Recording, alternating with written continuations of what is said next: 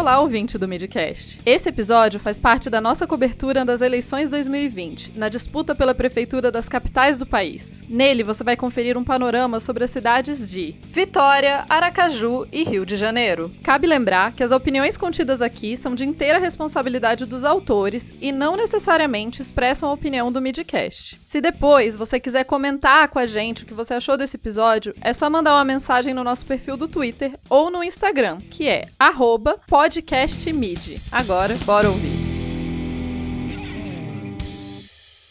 Olá, pessoas. Eu sou Rodrigo Hipólito, integrante da bancada do Midcast Política, do Não Pode Tocar e do Pindorama Podcast. Neste boletim, eu vou passar para vocês a situação da disputa para a prefeitura da segunda capital estadual mais antiga do Brasil, Vitória, Espírito Santo. Com 14 candidaturas deferidas para essas eleições municipais, Vitória poderá sair de dois mandatos consecutivos de Luciano Rezende do Cidadania. Eu digo poderá, pois existe uma grande chance do Luciano Rezende emplacar um sucessor na cadeira de prefeito, o que significaria a continuidade do seu projeto para a cidade. Luciano Rezende nunca chamou muito atenção, ele já foi filiado ao PT, mas desde 2000 faz parte do Cidadania. Usar o nome Cidadania para falar desse partido não nos diz muita coisa. Isso porque a mudança do nome foi recente. O Cidadania é o antigo PPS, Partido Popular Socialista.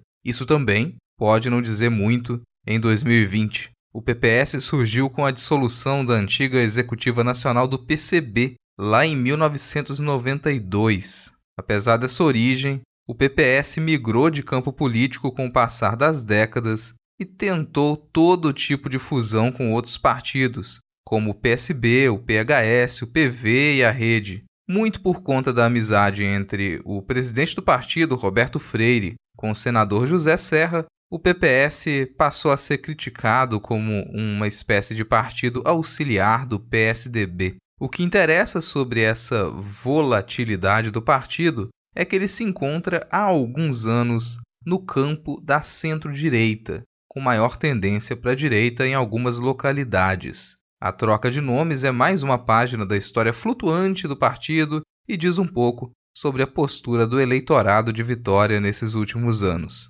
Não há surpresa em dizer que Vitória votou junto com o antipetismo nas eleições de 2018, isso, no entanto, pode passar uma ideia um pouco equivocada do que se espera das votações municipais. Para entender o comportamento do eleitorado nas eleições de 2020, é bom voltar um pouquinho nessa história. Vitorinha raramente teve gestões desastrosas. Ao menos de cabeça, é difícil lembrar de algum mandato que tenha tido um desempenho vexaminoso. Isso, obviamente, não quer dizer que as gestões não sejam criticadas. Pequenos erros ou críticas suaves não costumam ser o suficiente para impedir reeleições ou crescimento político dos prefeitos de Vitória. Durante toda a década de 1980, a cidade ficou nas mãos do PMDB, até a eleição do Vitor Buais, do PT, em 1989. Não é necessário fazer uma longa análise para entender como a gestão Buais foi avaliada depois de uma década de PMDB. Vitor Buais seria eleito governador na eleição seguinte e a sua gestão deixou algumas memórias que são muito importantes para compreender Vitória e o Espírito Santo como um todo, com um grande incentivo ao funcionarismo público e a presença dos serviços básicos na vida da população, Aquele início dos anos 1990 estabeleceu certo padrão do que a população capixaba espera como resultado ao depositar sua cédula digital na urna e ouvir aquele barulhinho que finaliza a tarefa de domingo. A gestão seguinte foi do Paulo Artung, então no PSDB, que conseguiu um segundo mandato com Luiz Paulo Veloso Lucas. O Artung, político ainda atuante e reconhecido, conseguiu se eleger e reeleger governador logo após sua gestão e ainda por mais um mandato recentemente. Passar por toda essa história é importante, pois o prefeito seguinte, eleito em 2005 e reeleito em 2009, foi o João Coser, do PT, que aparece à frente nas intenções de voto da atual campanha. O Coser deixou boas memórias em uma boa parcela da população, o que faz com que o seu nome se sobreponha, em alguma medida, ao sempre considerável antipetismo dos últimos anos. As gestões Coser foram bem avaliadas à época, apesar de algumas promessas esdrúxulas, como construir um metrô de superfície em uma cidade que pede por mais transporte aquaviário desde, deixa eu pensar, é, desde sempre. E o transporte aquaviário também não veio nos dois mandatos seguintes, do atual prefeito Luciano Rezende. Com maior aprovação entre os ricos e alta reprovação entre os pobres, o Luciano Rezende se elegeu e se reelegeu num momento de fragilização das esquerdas e, embora tenha feito dois mandatos a menos, ele coleciona algumas críticas e desavenças por ter diminuído o diálogo com a população, a fragilização da Secretaria de Cultura no primeiro mandato, a implementação da linha exclusiva para ônibus sem uma consulta popular adequada, o fim do orçamento participativo e a falta de apoio para obras e projetos estruturais em bairros pobres refletiram no racha entre prefeito e vice-prefeito, o que nos traz para as candidaturas atuais e a situação das campanhas nessa última semana antes das eleições de primeiro turno. Luciano Rezende escolheu dar apoio para a candidatura de Fabrício Gandini, ex-PSDB e atual Cidadania. O Gandini foi eleito deputado estadual nas últimas eleições, depois de três mandatos como vereador em Vitória. Em duas dessas eleições, ele foi o vereador mais votado e isso reflete os impulsos de uma escalada política. Em 2014, ele foi candidato a vice-governador na chapa com Renato Casagrande, que é o atual governador do Espírito Santo. Naquelas eleições, eles perderam para o Paulo Artung. Tudo bem para o Gandini, que voltou a se eleger vereador em 2016 e assumiu a Supersecretaria de Gestão, Planejamento e Comunicação da Prefeitura de Vitória no segundo mandato do Luciano Rezende. Essa trajetória aponta os motivos pelos quais o Gandini foi considerado o nome mais forte para essas eleições e isso junto com a história do Cidadania que eu comentei agora há pouco, explica em parte a forte coligação por trás dessa candidatura, que conta com apoio do PSL, do PDT, Avante, PSC e Podemos. Para quem não está tão acostumado a acompanhar eleições municipais,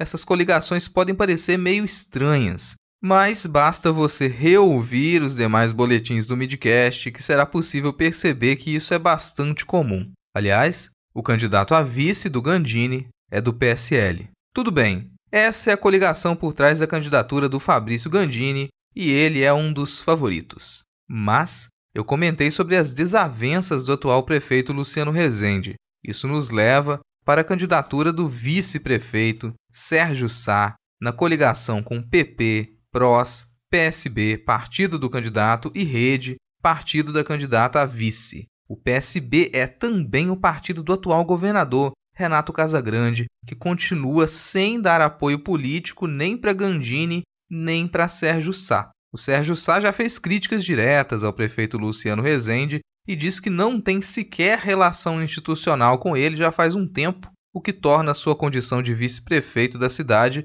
meio esquisita. O fato é que o Sérgio Sá não é tão conhecido do público e sem o apoio do governador durante a campanha, não surpreende que ele tenha pouquíssimas intenções de voto. Gandini, o candidato do atual prefeito, tem competido com outra figura que pode ser entendido como o candidato bolsonarista mais bem-sucedido dessa campanha local. A coligação formada pelo DEM, o MDB, o Solidariedade e o Republicanos trouxe a candidatura de Lorenzo Pasolini, vulgo delegado Pasolini, que se filiou aos republicanos em 2020. Apesar de ainda não ter recebido apoio público da presidência, não é de se surpreender que esse apoio venha nesses últimos dias antes da eleição. O Republicanos é um partido forte da base do governo e tem como seu presidente o Marcos Pereira, que é bispo da Universal. Pasolini é o candidato no qual a direita e a extrema-direita apostaram suas fichas em vitória.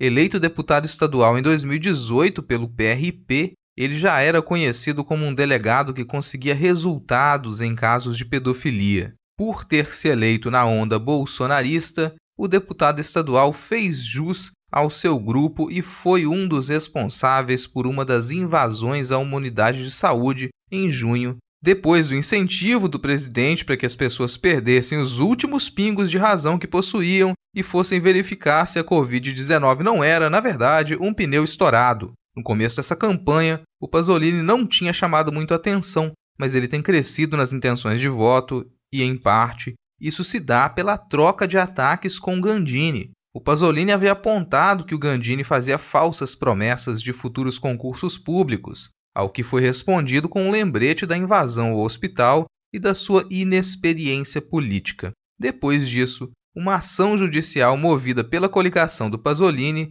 levou a uma ação de busca da Polícia Federal na Prefeitura de Vitória e nas produtoras de vídeo Chroma e Black Video. As suspeitas são de que a campanha do Gandini tenha usado dinheiro e a estrutura da prefeitura para realizar suas peças de propaganda. Essa investigação poderia levar à cassação da chapa do candidato apoiado pela gestão atual. A resposta do Gandini veio de imediato e tem insistido na ligação entre Pasolini e José Carlos Grátis. Eu não vou falar do Grátis nesse boletim porque isso pediria um episódio à parte. Se você é do Espírito Santo e não conhece esse nome. Não, pera. Não tem como você ser do Espírito Santo e não conhecer esse nome. O ponto é: o Pasolini teria encontrado com o Grátis recentemente e o suplente do Pasolini na Assembleia é o Marcos Madureira. Para falar do Marcos Madureira, eu teria que voltar 20 anos e comentar a indicação dele para o Tribunal de Contas do Estado, que foi feita pelo então presidente da Assembleia Legislativa, José Carlos Grátis. Estar próximo desse tipo de gente faz do Pasolini um alvo para o Gandini, mas não impediu que ele crescesse nas intenções de voto. Agora, por que esses dois começaram a se atacar? Nenhum dos dois está em primeiro nas intenções de voto. O Gandini começou a campanha repetindo o discurso de que ele não ia brigar com ninguém, que seria o candidato ideal de centro. O Pasolini colocou até a palavra paz no seu logo para disfarçar que ele é do Republicanos. Acontece que os dois já concluíram que não vão conseguir retirar votos do João Coser. A disputa, nesse momento, é para ver quem vai para o segundo turno com o Coser. Mas calma lá, isso não significa também que o Coser tenha tantas chances assim de ganhar. Na verdade, eu me arriscaria a dizer que ele tem poucas. Existe sim uma memória muito positiva das duas gestões Coser ao menos para quem está na faixa etária para ter usufruído dos serviços da prefeitura e se lembrar disso. Porém, o antipetismo está longe de ser superado. Ao mesmo tempo em que o Coser aparece como candidato com maior intenções de voto, ele também possui uma das maiores rejeições. Num provável segundo turno, não seria arriscado dizer que tanto Gandini quanto Pasolini levassem a prefeitura. A campanha do Coser começou bem afastada da ligação imediata dele com o PT. Isso pode parecer meio impossível no caso de um número como 13 e de um político já conhecido como Coser. Mas a gente já aprendeu que a comunicação não funciona bem assim. A identidade visual da campanha foi feita sem o vermelho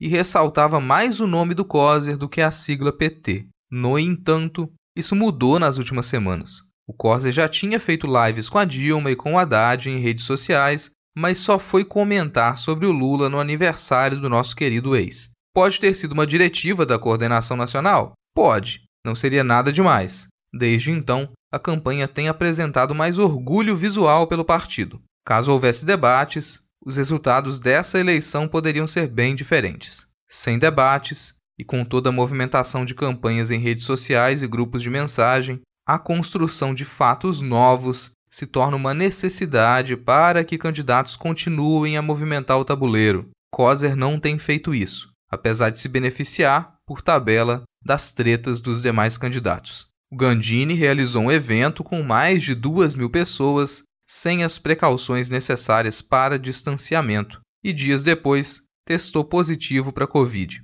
Outras pessoas que participaram do evento também testaram positivo, como o prefeito Luciano Rezende e o deputado Felipe Rigoni. Por conta dessa situação, não apenas o Gandini, mas outros candidatos cancelaram agendas presenciais. Outra consequência é que a chapa recebeu mais uma ação que poderia resultar na sua cassação, pois violou regras estabelecidas pelo Estado e pela Prefeitura ao realizar a aglomeração de campanha. Toda essa briga entre os dois candidatos que ocupam a segunda colocação nas intenções de voto, teve outra consequência. As várias candidaturas menores ficaram ainda menores. Eu comecei esse boletim com a informação de que há 14 competidores nessa corrida eleitoral para a Prefeitura de Vitória. Apesar de nenhum dos demais nomes ter chance de avançar no primeiro turno, vale a pontuação de todos eles. Primeiro, vamos com o Bloco da Direita e da Extrema Direita. Talvez o nome mais comentado dentre os candidatos da extrema-direita tenha sido do Capitão Assunção do Democratas. Eu digo que ele foi um dos mais comentados no passado porque essa candidatura mal saiu do chão. O deputado estadual apostou suas fichas na repetição da comunicação tosca do presidente e, apesar de ser sempre lembrado pelos jornais locais, sua posição nessa campanha é praticamente irrelevante. Talvez mais irrelevante seja a participação do candidato do PL, o Ralfer Luigi. O apoio do presidente estadual do PL, o Magno Malta, veio apenas nas últimas semanas, quando o Ralfer começou a aparecer mais com camisas com estampa do presidente e com o desgastado slogan Meu partido é o Brasil. Não colou e nada leva a crer que a presença do Malta ou do Malafaia tenha trazido algum ganho para sua campanha. Um pouco melhor do que os dois tem sido o desempenho de Mazinho dos Anjos do PSD. O vereador baseia toda a sua campanha em apontar os erros da atual gestão, o que tem algum apelo, mas não deve passar disso. Um nome bem mais conhecido é o da experiente vereadora Neuzinha de Oliveira, do PSDB. Em seu quinto mandato como vereadora, ela venceu o ex-prefeito Luiz Paulo Veloso Lucas na convenção do partido, mas a sua vitória deve parar por aí. Ainda abaixo desses desempenhos, a gente encontra o candidato do novo, Coronel Newton, que foi secretário estadual de Segurança Pública no governo Artung, de quem ainda poderia ser considerado um aliado. Essa é mais uma das muitas candidaturas de militares impulsionados pelas eleições de 2018 que devem morrer na praia. Para fechar a lista, ainda mais embaixo, há a candidatura de Heron Domingos pelo PRTB, que deve ter o seu próprio voto e dos seus familiares, embora eu não possa afirmar isso assim com muita confiança. Ainda mais para baixo, se é que isso é possível, há o nome do Fábio Lousada do MDB, que até poderia ter um desempenho melhor, mas nem mesmo recebeu apoio do próprio partido. No campo da esquerda, a gente tem também algumas candidaturas em situação similar, como a do professor Rafael Furtado do PSTU. Eu disse situação similar porque as intenções dos postulantes de esquerda podem ser um pouco mais sutis. O nome do Nami Sheker, por exemplo, é bem conhecido de tempos aqui no Espírito Santo. A presença do candidato do PCdoB, ainda que não alcance uma votação significativa, tem a sua relevância só pelo fato dele aparecer no horário da propaganda eleitoral com seu discurso explícito em defesa da manutenção das estruturas de Estado. Outro caso é a candidatura do PSOL com o Gilbertinho Campos e a Muná Malek, uma chapa de pessoas pretas que tem tanto a intenção de marcar posição quanto de abrir margem para a eleição de vereadores e vereadoras do partido. Eu acho que eu não me esqueci de nenhuma candidatura, mas se eu tiver me esquecido, tudo bem, porque você nem deve mais se lembrar de todos os nomes que eu comentei. Para encerrar, o que eu percebo é que a maior surpresa dessas eleições, tanto aqui em Vitória, a cidade Sol, quanto nas demais capitais estaduais, foi a quebra da onda bolsonarista. Isso significa muito em escala nacional? Difícil dizer que sim. Por aqui, as chances de algum candidato de extrema direita levar a prefeitura de Vitória, a cidade presépio, ainda existe, mas não são tantas assim. Caso o segundo turno seja entre Coser e Pasolini, será necessário conseguir o apoio da chapa da prefeitura para impedir que o delegado vença. Caso o segundo turno seja entre Coser e Gandini, é muito certo que o candidato da situação fique com a vitória. Todo esse achismo depende de que nenhum fato novo seja revelado e embaralhe ainda mais o cenário nos próximos dias. Eu fico por aqui. Se você quiser me ouvir, eu estou toda semana no Midcast Política e faço parte do Não Pode Tocar, um podcast sobre teoria, história, crítica e prática de arte Siga arroba Não Pode Tocar no Twitter e no Instagram. Lembre-se de que o D de pode em Não Pode Tocar é mudo. Se você quiser ler um pouco das coisas que eu escrevo, basta acessar notamanuscrita.com. Lá você encontra artigos, contos, crônicas e textos de processo. Por falar em leitura, eu também faço parte do Pindorama Podcast, um programa sobre narrativas curtas da recente ficção científica brasileira no portal Leitor Cabuloso. Procure por Pindorama e por Não Pode Tocar em qualquer tocador de podcast que você nos encontra. Muito obrigado por ouvir até aqui. Valeu, falou!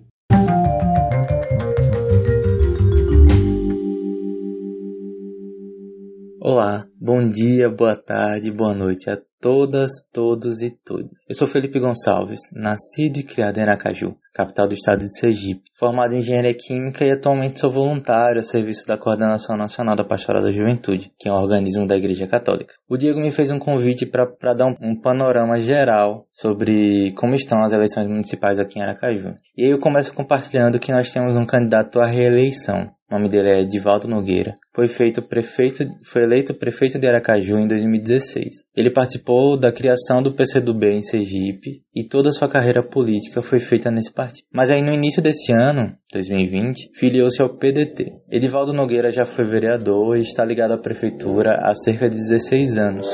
Ele esteve vice-prefeito em dois mandatos e prefeito em outros dois. Mesmo estando em um partido de esquerda, em toda a sua carreira política, né, é, ele sempre teve uma postura e comportamentos mais de centro. E aí, nesse último mandato, que começou em 2017, ele teve até alguns repentes de direita. Então, fica meio complicado de dizer é, um perfil exato dele, né? Como deve ter ficado evidente, o eleitorado aracajuano tem uma tendência que eu diria centro-esquerda. Isso fica evidente porque de 16 dos últimos 20 anos de eleições municipais, é, partidos como PT e PCdoB foram eleitos. É algo que deixa isso marcado e, e, torna relevante isso pode ter sido a passagem e o legado deixado por Marcelo Deda, que foi prefeito de Aracaju, governador de Sergipe e tinha uma extrema relevância no Partido de, dos Trabalhadores nacionalmente. Talvez por conta disso, na última eleição presidencial, o mais votado em Aracaju foi o candidato do PT, Fernando Haddad. Voltando a falar dessa eleição, mesmo em meio a críticas relacionadas a alguns setores como saúde, turismo e taxas governamentais,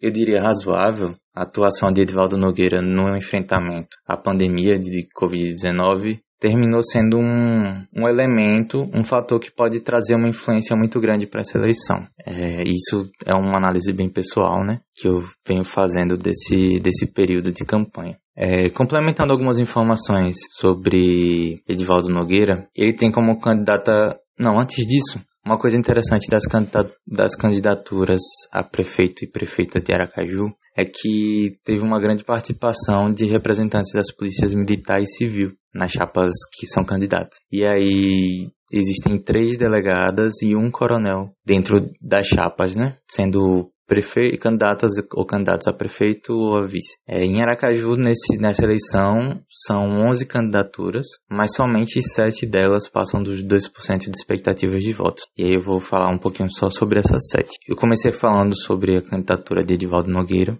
e aí eu só vou dar algumas informações a mais. Ele tem como vice candidata a delegada Catarina Feitosa, que é do PSD. Edvaldo Nogueira é do PDT, relembrando. O partido que está à frente é o PDT, mas a sua chapa é composta pelo PSC, MDB, PCdoB, PV e Progressistas. O PSOL também lançou um candidato a prefeito, o nome dele é Alexis Pedrão, tem 34 anos, é formado em Direito e atua como professor também nessa área. Ele participou do movimento estudantil na Universidade Federal de Sergipe e do movimento não pago. Teve passagem pelo movimento sindical e também algumas ações no movimento negro sergipano. Foi candidato a deputado estadual em 2010 e a vereador em 2012. Uma forte candidata é a delegada Daniele. Ela entra no páreo pelo Cidadania é formada em Direito e é delegada. Foi diretora do Departamento de Combate a Crimes contra a Ordem Tributária e a Administração Pública, o DELTAP, aqui em Sergipe. Coordenou aqui em Sergipe também o Laboratório de Tecnologia e Combate à Lavagem de Dinheiro e também participou de algumas iniciativas do Ministério da, Juve... da Justiça, sendo membro integrante de alguns departamentos e também instrutor em alguns cursos promovidos pela Secretaria Nacional de Segurança Pública. É, seu candidato a vice é o Valadares Filho, do PSB, e a chapa, batizada como Unidos por Aracaju, conta com, com parceria com o PL e o PSDB. Georlise é uma outra candidata e ela chega pelo DEM. Georlise é formada em Direito, também é delegada. Ela é ex-secretária de Estado da Segurança Pública e da Cidadania e Defesa Social de Aracaju. O seu candidato a vice é o coronel da Polícia Militar Péricles de Menezes. O próximo candidato que eu vou falar é o Lúcio Flávio. Ele é filiado ao Avante, traz uma característica bem forte de ser defensor do presidente Bolsonaro. É, Lúcio Flávio ele tem 41 anos, é empresário, é graduado em comunicação social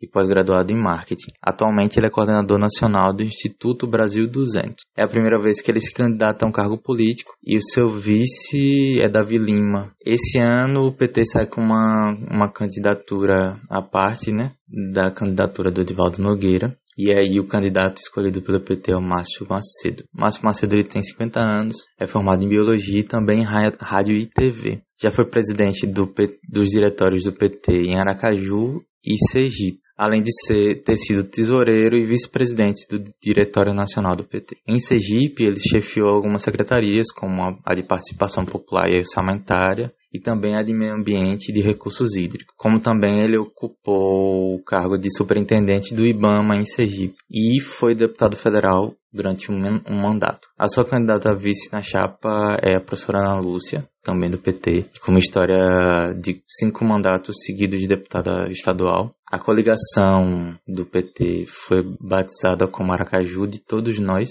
e aí conta com o apoio da Rede Sustentabilidade do Partido Republicano, da, Republicano da Ordem Social, que é o PROS. O último candidato que eu gostaria de trazer aqui para vocês é o candidato do PTB, Rodrigo Valadares. É, Rodrigo Valadares ele ele tem 31 anos, é formado em Direito e é empresário. Foi eleito em 2016 como deputado estadual em Sergipe. Já ocupou alguns cargos públicos no Ministério de Minas e Energias. A sua candidata vice é a bispa Vanilda Maforte e a chapa Frente Conservadora conta com o apoio do PSL, Patriotas e PMN. E aí falando de um do que as pesquisas dizem, né? Eu trouxe aí sete pessoas, sete chapas. É, as pesquisas elas apontam desde o começo um segundo turno entre Edivaldo Nogueira e delegada Daniele. E aí a, a pesquisa que saiu hoje traz Edivaldo Nogueira com 34% de chance de expectativas de voto e, delegado, e a delegada Daniele com 19%.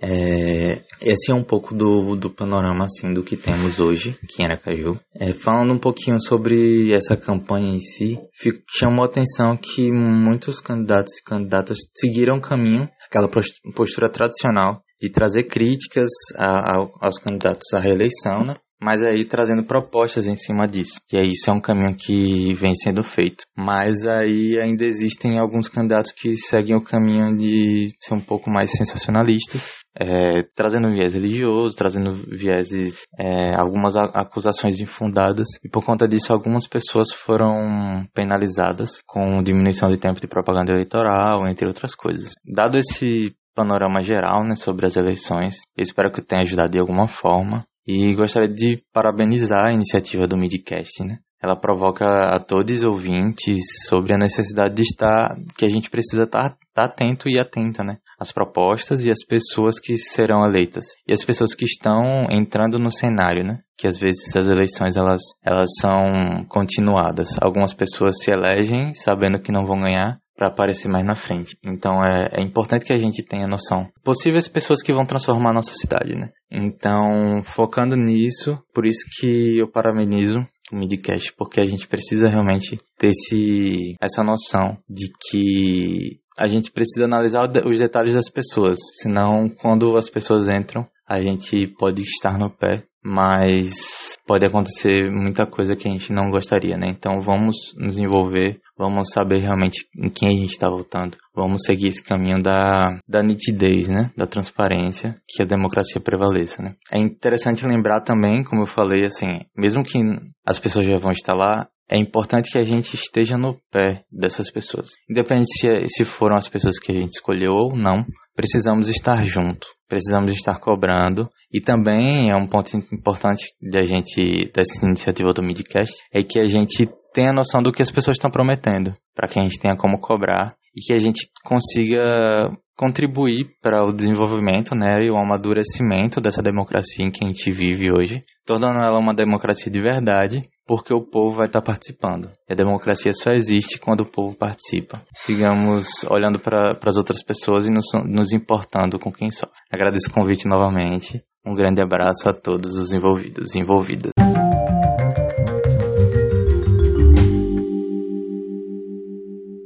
Olá, cidadão e cidadã, tudo bem? Eu sou Vitor Souza e para quem por acaso não me conhece, eu sou o host do Midcast e hoje estou aqui como correspondente para trazer uma visão sobre a eleição municipal para o cargo de prefeito ou prefeita da cidade que há 455 anos deu errado e até hoje fingimos que deu certo. Sim, eu estou falando do Rio de Janeiro. A cidade que possui uma população de pouco mais de 6 milhões e 700 mil pessoas segundo dados do IBGE desse ano, e quase 5 milhões de eleitores. Uma cidade em que as milícias cariocas já controlam 25,5% dos bairros do Rio de Janeiro e as três principais facções criminosas do tráfico de drogas possuem juntas o domínio de outros 34,2% dos bairros. Ao todo, 3,7 milhões de pessoas vivem em um local controlado por algum grupo criminoso, ou equivalente a 57,1% da população fluminense. Levantamento fruto de um convênio entre o Grupo de Estudos dos Novos Ilegalismos da Universidade Federal Fluminense, Fogo Cruzado, o Núcleo de Estudos da Violência da USP, a plataforma digital Pista News e o Disque Denúncia. Nesse ano de 2020, são nada mais nada menos do que 14 candidatos, e neste boletim eu irei comentar com mais detalhes sobre os mais bem posicionados nas últimas pesquisas, e no final eu separo um tempinho para citar os que, em teoria, não possuem a menor chance de figurar em um eventual segundo turno. O Rio de Janeiro, que após a redemocratização chegou a ter prefeitos eleitos pelo PDT, como por exemplo Saturnino Braga e Marcelo Alencar, há quase 30 anos é governada por políticos de direita, Dentre eles, tivemos por três vezes o eterno César Maia, pai do atual presidente da Câmara dos Deputados, Rodrigo Maia, que hoje em dia é vereador, único cargo para o qual ele ainda consegue voto. Nessa lista também tivemos Luiz Paulo Conde, que foi sucessor do primeiro mandato de César Maia, Eduardo Paes, duas vezes pelo PMDB, vamos falar sobre ele mais à frente, e o atual prefeito, o bispo Marcelo Crivella. Bom, agora eu vou dar um breve panorama da situação atual da cidade e logo depois eu já emendo falando aí do bisprefeito Crivella. Em 2019, o Rio foi a cidade em que mais fechou vagas com carteira assinada no Brasil, e segundo dados do IBGE do primeiro trimestre deste ano, a taxa de desemprego na cidade passa dos 14%. De acordo com a estimativa do Sindicato de Bares e Restaurantes do Rio, cerca de mil estabelecimentos fecharam definitivamente as portas na cidade desde o início da pandemia de Covid-19. O número representa 10% do setor na capital fluminense. No momento da gravação deste boletim, o Rio já ultrapassou a marca de 12 mil mortos por Covid-19. Mas para o bispo isso está de boa, pois ele considera que, como morreu, entre aspas, apenas 0,1% da população da cidade, o combate à pandemia foi um sucesso e ele se orgulha de que praias e bares estão ficando lotados sem que ninguém use máscara e a curva de mortes no Rio não está crescendo. Ainda falando sobre a saúde no Rio, recentemente tivemos o asqueroso caso dos Guardiões do Crivella, onde funcionários comissionados do gabinete do prefeito ficavam na porta dos hospitais para evitar que as pessoas falassem mal do sistema de saúde para a imprensa. Além disso, como falar de Crivella e não citar a Universal? Em junho deste ano, um tomógrafo que devia ser instalado na UPA da Rocinha foi instalado dentro de uma filial da Igreja Universal. Recentemente, a prefeitura, comandada por Marcelo Crivella, foi alvo de uma operação da Polícia Civil e do Ministério Público do Rio de Janeiro para apurar suspeitas de corrupção no tal QG da propina que teria sido instalado dentro do gabinete do prefeito. Ele, obviamente, nega todas as acusações e diz que essa é uma investigação fantasiosa alimentada por fofocas. Segundo pesquisa realizada entre os dias 5 e 6 de outubro pelo Datafolha,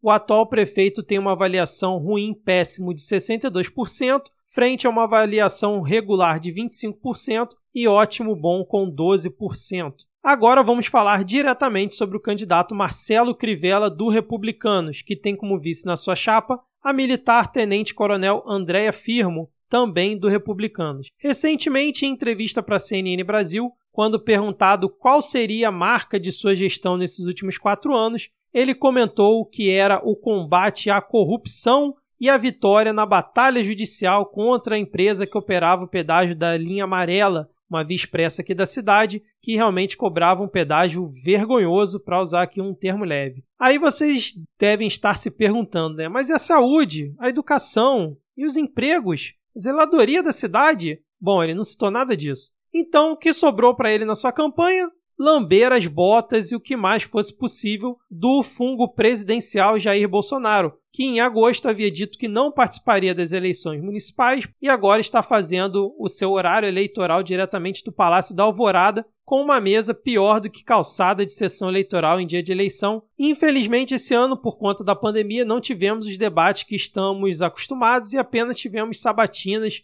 e uma ou outra iniciativa de debate virtual. Mas no único debate televisionado que teve aqui no Rio, da Band, lá no início de outubro, Crivella já demonstrava qual seria a tônica da sua campanha: uma radicalização do discurso, apelando principalmente para a pauta de costumes com direito às falácias de ideologia de gênero e dizendo que qualquer notícia ruim vinculada ao governo dele era fake news. No mais, procurou defender algumas realizações do seu governo e se utilizou daquelas promessas padrões de um candidato à reeleição, falando que a saúde, a educação e os transportes vão melhorar, mas que hoje em dia estão bem melhor do que nas gestões anteriores. O candidato reforçou o estilo de direcionar o seu discurso visando apenas a sua base fiel e, ao que tudo indica, a presença do Bolsonaro ao seu lado em qualquer material de campanha não surtiu efeito positivo, muito pelo contrário. Aliás, existe uma regra do TSE que diz que qualquer pessoa convidada para participar de um programa eleitoral pode aparecer no máximo 25% do tempo. No último programa do Crivella que eu assisti, o Bolsonaro apareceu por 45 segundos em uma propaganda de um minuto. Depois de duas semanas, pelo menos, fazendo isso, finalmente ontem, no dia 11 de novembro, a Justiça Eleitoral suspendeu a propaganda eleitoral do bispo por excesso de Bolsonaro. Só que é aquilo, né? Hoje, dia 12, era o último dia de propaganda. Enfim.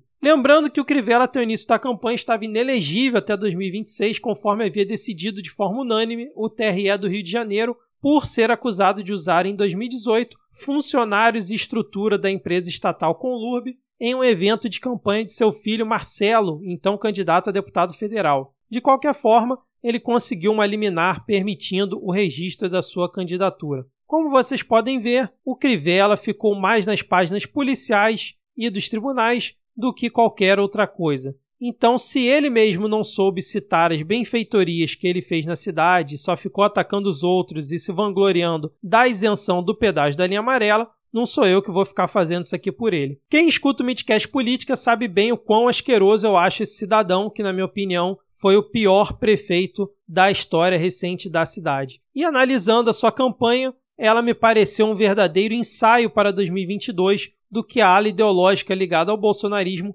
pode vir a aprontar. Mesmo com esse cenário, ele aparece em segundo lugar na última pesquisa Datafolha, com 14% das intenções de voto, mas disparado é o candidato com maior rejeição, 62%. De qualquer forma, considero que o Crivella seja um fortíssimo candidato a ir para o segundo turno, mas improvável que ele consiga se reeleger. Vale lembrar que na coligação do bispo tem os partidos Patriota, Progressistas, Solidariedade, Podemos, PTC e PRTB. Agora eu vou falar sobre o favorito no pleito, segundo as pesquisas, que é o candidato Eduardo Paes do DEM. Ele já governou o Rio por dois mandatos consecutivos, de 2009 a 2016, pegando toda aquela onda de Copa do Mundo e Olimpíadas na cidade, se aproveitando inclusive da bonança de recursos que o governo federal injetou na cidade por conta dos dois eventos. Fez uma gestão que no primeiro mandato foi muito bem aprovada, mas que ao final do segundo saiu com uma desaprovação de 59%, conforme pesquisa do Ibope de setembro de 2016. Na sua coligação constam os partidos PL, PSDB, Cidadania, PV, Democracia Cristã e Avante. Aliás, o seu vice de chapa é Newton Caldeira, do PL. Na última pesquisa Datafolha, Eduardo Paes aparece com boa margem na liderança, chegando a 34% das intenções de voto. O Dudu, como alguns gostam de chamá-lo, é um daqueles políticos tradicionais com traquejo na argumentação, poder de enrolação e sabe ser debochado quando precisa. Um verdadeiro vaselina, né? Eu diria que se for preciso, ele faz aliança com qualquer diabo. Atualmente é investigado em mais de um processo, inclusive em 2018, um pouco antes da eleição para governador do Rio, se tornou inelegível, assim como ocorreu com Crivella esse ano. Mas à época conseguiu reverter junto ao TSE. De qualquer forma, até pelo que eu converso com várias pessoas, os governos anteriores dele causaram no eleitor urso, aquele que fica hibernando por dois anos e só acorda para a política na época da eleição, uma sensação de que as coisas funcionavam minimamente bem na cidade e que ele era um prefeito presente. Apesar de, na gestão dele, a ciclovia construída ter caído, inúmeras enchentes terem parado a cidade na sua época, e remoções de famílias terem ocorrido de forma desumana por conta das obras das Olimpíadas. Além disso, ele prometeu entregar um sistema de BRT para a Copa de 2014, mas saiu apenas em 2016 e sem ter sido totalmente concluído. Durante os seus mandatos, prometeu mais uma vez que a frota de ônibus da cidade seria equipada em sua totalidade com ar-condicionado, coisa que nunca aconteceu. Fora que esse é um sistema de ônibus que nunca funcionou bem e foi alvo de diversas denúncias de suspeitas de corrupção durante os seus mandatos. Dentre as suas principais promessas de campanha, ele tem dito repetidas vezes que vai recuperar o sistema de saúde pública do município, com foco nas clínicas da família, e promete manter um bom diálogo com os demais governos, estadual e federal, para resolver os principais problemas da cidade. Acredito que talvez o fator da gestão Marcelo Crivella ter sido um verdadeiro desastre para a cidade, associado com a inexistência de um nome forte como outsider, acabam causando a percepção em muitas pessoas de que com Eduardo Paes as coisas eram melhores e talvez seja uma redução de danos ele voltar, apesar de ser o segundo candidato mais rejeitado com 35%. Pela última pesquisa, ele já está mais do que garantido no segundo turno e existe uma remota possibilidade dele levar ainda no primeiro turno, caso tenha de última hora uma onda de voto útil dos eleitores ursos para evitar que o Crivella possa ir para o segundo turno. Agora eu vou falar da candidata Marta Rocha do PDT em coligação com o PSB, que atualmente aparece em terceiro lugar na última pesquisa Datafolha, com 11% das intenções de voto. Com 61 anos, a delegada aposentada da Polícia Civil está em seu segundo mandato como deputada na Assembleia Legislativa do Rio. Além disso, ela foi a primeira mulher chefe de Polícia Civil do Estado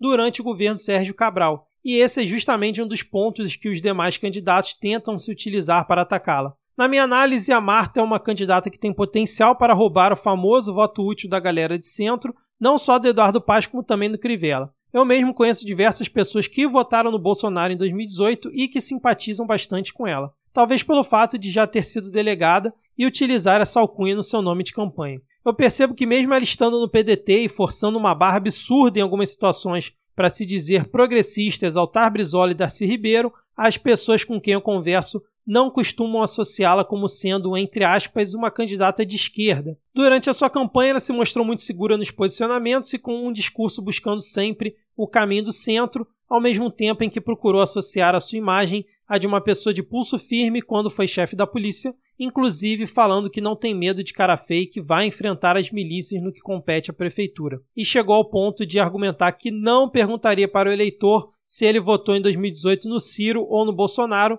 sempre batendo na tecla de que não vai nacionalizar o debate. Ao longo da campanha foi extremamente atacada tanto por Crivella quanto por Eduardo Paes, e cá entre nós esse papo progressista dela me parece um enorme engodo, assim como foi Pedro Fernandes em 2018, também candidato pelo PDT ao governo do estado. Independente da minha opinião, o fato é que ela ainda está no par e possui chances reais de ir para um eventual segundo turno. Seguindo aqui, eu vou falar agora sobre a candidatura de Benedita da Silva, do PT, em coligação com o PCdoB. Com seus 78 anos, já foi senadora pelo Estado, vice-governadora do Garotinho, tendo assumido depois que ele saiu para se candidatar a presidente, e atualmente é deputada federal. Com seu discurso firme e quase sempre assertivo, focou sua campanha principalmente na defesa da população mais humilde que vive nas comunidades do Rio, na defesa das mulheres, geração de empregos e melhorias na saúde. Apesar de ter realizado um papel importante nessa eleição, a sensação que eu fiquei é que as pessoas não estavam dispostas a ouvir os bons pontos que eram levantados por ela, apenas por ela ser do PT. Na sua propaganda eleitoral, me pareceu em alguns momentos que ela ainda estava atrelada a um passado em que o PT dispunha de alta popularidade e sua forma de comunicação funcionava muito bem. Tanto que um dos principais trunfos da sua campanha na TV foi o ex-presidente Lula. Atualmente aparece em quarto lugar na pesquisa Datafolha com 8% das intenções de voto. Eu encaro a Benedita nessa eleição como sendo uma candidatura do Partido dos Trabalhadores para marcar posição na cidade assim como está ocorrendo em outras capitais, em uma tentativa de fortalecimento e teste para 2022. Como esse ano não temos mais as coligações para os cargos de vereador, quanto mais um partido estiver em evidência, melhor. E uma candidatura para um cargo majoritário tendo um nome forte como o da Benedita sempre é válido. Vale lembrar que o PT nunca conseguiu sair vitorioso em um pleito para a Prefeitura do Rio. Em 1992 quase conseguiu, com a mesma Benedita, mas foi derrotada por muito pouco pelo César Maia. Posso estar equivocado, mas o que me parece é que bem antes dessa onda antipetista tomar o país, sempre existiu um certo ranço ao PT por aqui, até porque o PDT aqui historicamente sempre foi muito forte também, então acaba meio que dividindo as atenções. Para vocês terem uma ideia, em 2018, Bolsonaro teve 66% dos votos no segundo turno aqui no Rio,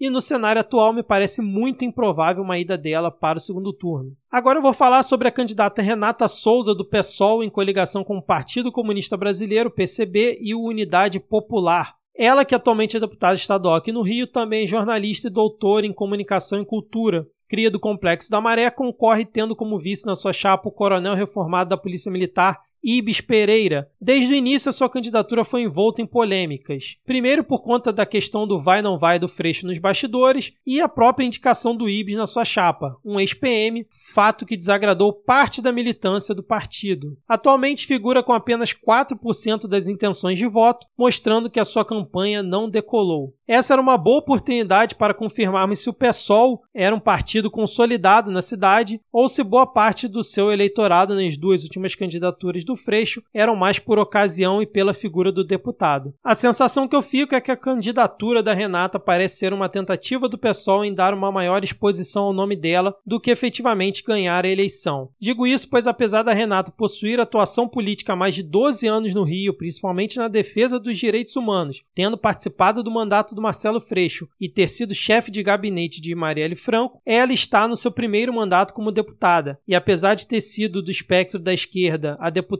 mais votada em 2018 com 63 mil votos, ganhar uma disputa para um cargo majoritário em uma cidade que é o berço do bolsonarismo e dominada pela milícia, como é o Rio de Janeiro, digamos que é uma tarefa quase impossível. Ainda mais quando você não é uma figura conhecida do grande público. No mais, ela fez uma campanha correta, focando em pautas como saúde, transportes reordenamento da cidade e até combate às milícias, além de sempre que possível se posicionar firme contra o governo Bolsonaro. Talvez a falta de debates, o pouco tempo de TV e o baixo alcance nas redes prejudicaram bastante a campanha da Renata. Observando a porcentagem de intenções de voto dos três partidos mais à esquerda, PDT, PT e PSOL, talvez o cenário para o campo progressista aqui no Rio pudesse não ser tão ruim como o atual. Com a impossibilidade de coligação na eleição proporcional e como o desejo do Freixo, que dizem que queria a formação de uma frente ampla entre os três partidos com ele na cabeça de chapa, acabou não se concretizando, tanto o PT quanto o PDT buscaram o lançamento de candidaturas próprias,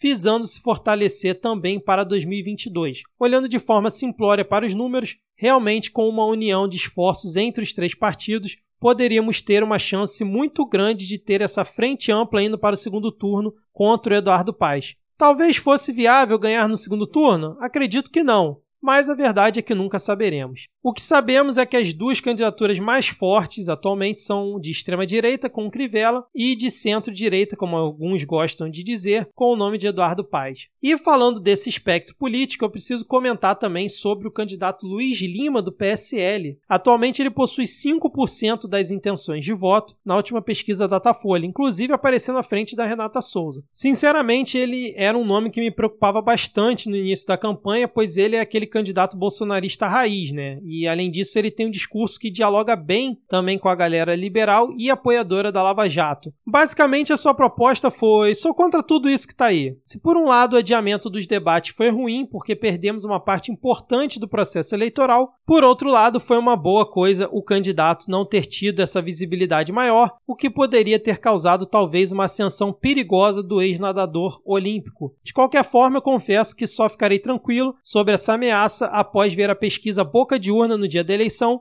pois depois de 2018, com o fenômeno Wilson Witzel, o trauma foi grande. Agora, como prometido, um giro rápido sobre os demais candidatos. Eu sei que você não me aguenta mais ouvir falar, mas vamos lá. Temos o Eduardo Bandeira de Melo concorrendo pela rede. Ele é ex-presidente do Flamengo e, sinceramente, até hoje não entendi essa candidatura, pois apesar de estar levantando algumas bandeiras, perdão aí pelo trocadilho, né? Importantes ligadas ao meio ambiente, parece bem desconectado das prioridades da cidade nesse momento. Além disso, temos Ciro Garcia do PSTU, que também é um político quase lendário aqui do Rio e que concorre em toda eleição. Tem a deputada federal Clarissa Garotinho do PROS, que o sobrenome já diz de qual família ela é proveniente, né? Temos ainda Fred Luz do Novo, que é aquele padrão Partido Novo de ser, né? Dizendo que não precisa da política para nada e vê meritocracia em tudo. O vereador Paulo Messina do MDB, ex-secretário do governo Crivella e que claramente concorre apenas para viabilizar seu nome para futuros cargos caso o bisprefeito ou o Eduardo Paes sejam eleitos além do Henrique Simonardi do PCO, a Glória Heloísa do PSC, que muitos gostam de chamá-la de Wilson Witzel de Saias, e a Suede Aidar do PMB. Enfim, no momento, ao que tudo indica, estamos em uma encruzilhada que nos deixará entre uma centro-direita fisiológica e uma extrema-direita bolsonarista bilico evangélica. Mas como a gente sempre fala no Midcast Política, eleição municipal geralmente é decidida nos últimos dias e às vezes nas últimas horas. Bom, espero que esse boletim tenha sido esclarecedor, principalmente para quem não acompanha de perto o pleito aqui no Rio, e espero que tenham gostado da cobertura do Midcast nessas eleições municipais pais. Ao mesmo tempo em que foi um enorme e trabalhoso desafio aqui produzir essa cobertura,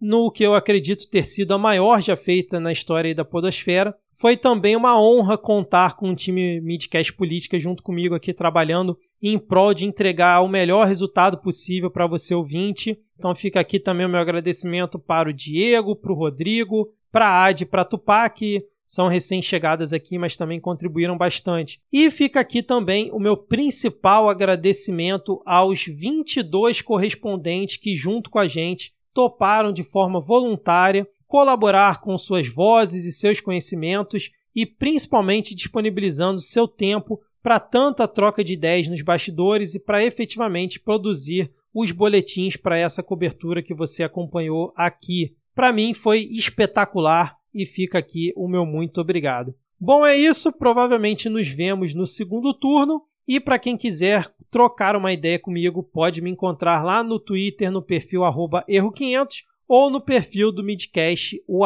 podcastmid. Valeu e até a próxima!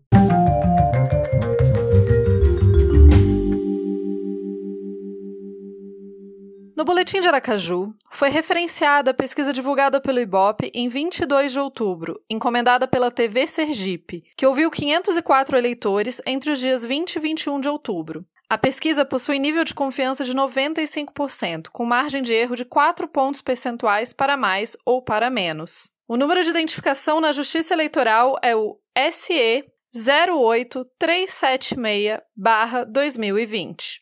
No Boletim do Rio de Janeiro, foi referenciada a pesquisa divulgada pelo Datafolha em 11 de novembro, encomendada pela TV Globo e pelo jornal Folha de São Paulo, que ouviu 1.148 eleitores entre os dias 9 e 10 de novembro. A pesquisa possui nível de confiança de 95%, com margem de erro de 3 pontos percentuais para mais ou para menos. O número de identificação na Justiça Eleitoral é o RJ 02768-2020.